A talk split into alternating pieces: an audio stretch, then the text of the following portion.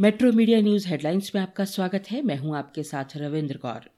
राष्ट्रपति श्री रामनाथ कोविंद ने देश में डिजिटल लेन देन में हो रही बढ़ोतरी का हवाला देते हुए सोमवार को कहा कि देशवासी बदलाव और तकनीक को तेज़ी से अपना रहे हैं। राष्ट्रपति कोविंद ने बजट सत्र के शुभारंभ के मौके पर संसद के संयुक्त सत्र को संबोधित करते हुए कहा, जनधन, आधार, मोबाइल, ट्रिनिटी को सरकार ने नागरिक सशक्तिकरण से जोड़ा है। उसका प्रभाव भी दिख रहा है। विधानसभा चुनावों के लिए होने वाली रैलियों पर लगे प्रतिबंध को 11 फरवरी तक बढ़ा दिया गया है। केंद्रीय चुनाव आयोग की सोमवार को हुई बैठक में ये अहम फैसला लिया गया। आयोग ने कोरोना के केस घटने के साथ ही कुछ छूटें देनी भी शुरू कर दी हैं। आयोग ने फैसला किया है कि एक फरवरी से राजनीतिक दल या चुनाव में खड़े होने वाले उम्मीदवार खुली जगहों पर एक हज़ार लोगों या फिर जगह की क्षमता से 50 फ़ीसद लोगों को जुटाकर सार्वजनिक रैलियाँ कर सकते हैं। वहीं इंडोर बैठकों में 500 लोग शामिल हो सकते हैं। इसके अलावा आयोग ने उम्मीदवारों के घर घर जाकर चुनाव प्रचार करने के नियमों में भी छूट दी है। जिसके तहत सुरक्षा कर्मियों के अलावा अब 10 लोगों की जगह 20 लोग डोर टू डोर कैंपेन में शामिल हो सकेंगे। इससे पहले कोरोना के बढ़ते मामलों को देखते हुए चुनाव आयोग ने पाँचों राज्यों में 22 जनवरी तक रैलियों और रोड शो पर रोक लगाई थी। उत्तर प्रदेश विधानसभा चुनाव को लेकर समाजवादी पार्टी प्रमुख अखिलेश यादव ने सोमवार को मैनपुर के करहल विधानसभा क्षेत्र से अपना नामांकन दाखिल किया। उल्लेखनीय है कि सन उन्नीस से लेकर आज तक में सिर्फ़ एक बार साल 2002 में यहाँ सपा को हार का मुँह देखना पड़ा था। अखिलेश यादव के पर्चा भरने के कुछ देर बाद ही केंद्रीय राज्य मंत्री सत्यपाल सिंह बघेल का बीजेपी ने नामांकन करवा कर सभी को चौंका दिया। केंद्रीय मंत्री को अखिलेश यादव के खिलाफ उतारने के पीछे बीजेपी की रणनीति साफ़ है। दिल्ली में पिछले एक दिन में कोरोना वायरस के दिल्ली में पिछले एक दिन में कोरोना वायरस संक्रमण के दो हज़ार सात सौ नवासी नए मामले सामने आए और महामारी से 38 मरीजों की मौत हो गई। इसके साथ ही संक्रमण की दर घट के छह दशमलव दो शून्य प्रतिशत रह गई। शहर के स्वास्थ्य विभाग की ओर से साझा किए गए आंकड़ों में ये जानकारी सामने आई देश में भी कोरोना संक्रमण के मामलों में थोड़ी कमी आ रही है देश में दैनिक संक्रमण की दर पंद्रह दशमलव सात सात प्रतिशत है गौरतलब है कि आईसीएमआर के मुताबिक पिछले 24 घंटों में तेरह लाख इकतीस हज़ार से ज़्यादा टेस्ट किए गए। कल देश में किसान केंद्र सरकार के खिलाफ लामबंद हो विश्वासघात दिवस मना रहे थे। इससे पहले कृषि कानूनों के खिलाफ और अन्य मांगों को लेकर साल भर चलकर स्थगित हुए किसान आंदोलन दोबारा शुरू हो सकता है।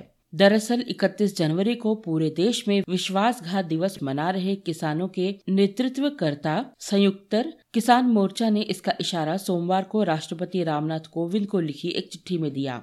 मोर्चा ने कहा कि कृषि एवं किसान कल्याण मंत्रालय के सचिव संजय अग्रवाल द्वारा किसानों के मुद्दों को पूरा करने के लिए सरकार की तरफ़ से आश्वासन दिए जाने के बाद बॉर्डर पर लगे तमाम धरना प्रदर्शन को उठा लिया गया, पर सरकार ने उनमें से कोई वादा पूरा नहीं किया है। राष्ट्रपति को भेजे पत्र में मोर्चा ने सिलसिलेवार अपनी मांगों को बताते हुए फिर सरकार की वादा खिलाफी से वाकिफ कराया है और उनसे इन मांगों को जल्द से जल्द पूरा करवाने की अपील की है।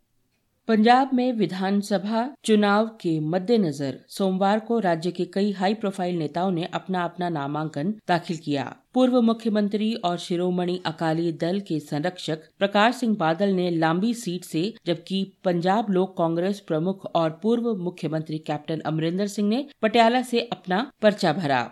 मुख्यमंत्री चरणजीत सिंह चन्नी ने बरनाला के भदौड़ से अपना पर्चा दाखिल किया। श्रोमणी अकाली दल प्रमुख सुखबीर सिंह बादल ने जलालाबाद सीट से अपना नामांकन दाखिल किया। भारतीय टीम 6 फरवरी से वेस्टइंडीज के खिलाफ सीमित ओवरों की घरेलू एक दिवसीय और टी ट्वेंटी सीरीज़ खेलने जा रही है। रोहित शर्मा की कप्तानी में तीन तीन मैचों की इस सीरीज़ में भारतीय टीम जीत के इरादे से उतरेगी। इस मैच में उतरते ही भारतीय टीम अपना एक हजारवा एक दिवसीय मैच खेलेगी। इस प्रकार भारतीय टीम एक हजारवा एक दिवसीय मैच खेलने वाली दुनिया की पहली टीम बन जाएगी। गौरतलब है कि भारतीय टीम ने अपना पहला एक दिवसीय मैच साल 1974 में इंग्लैंड के खिलाफ खेला था। इसमें भारतीय टीम को हार का सामना करना पड़ा था, तब एक दिवसीय मैच 60 ओवर्स का खेला जाता था।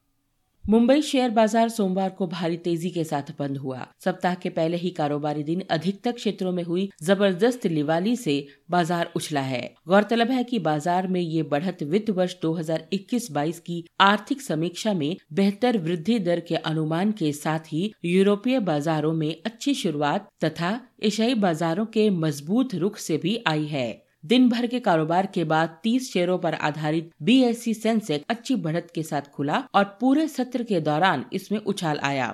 वही अंत में ये आठ सौ तेरह दशमलव नौ चार अंक, करीब एक दशमलव चार दो फ़ीसद बढ़कर अट्ठावन हज़ार चौदह दशमलव एक सात अंक पर बंद हुआ। इसी प्रकार 50 शेयरों वाला नेशनल स्टॉक एक्सचेंज का निफ्टी भी दो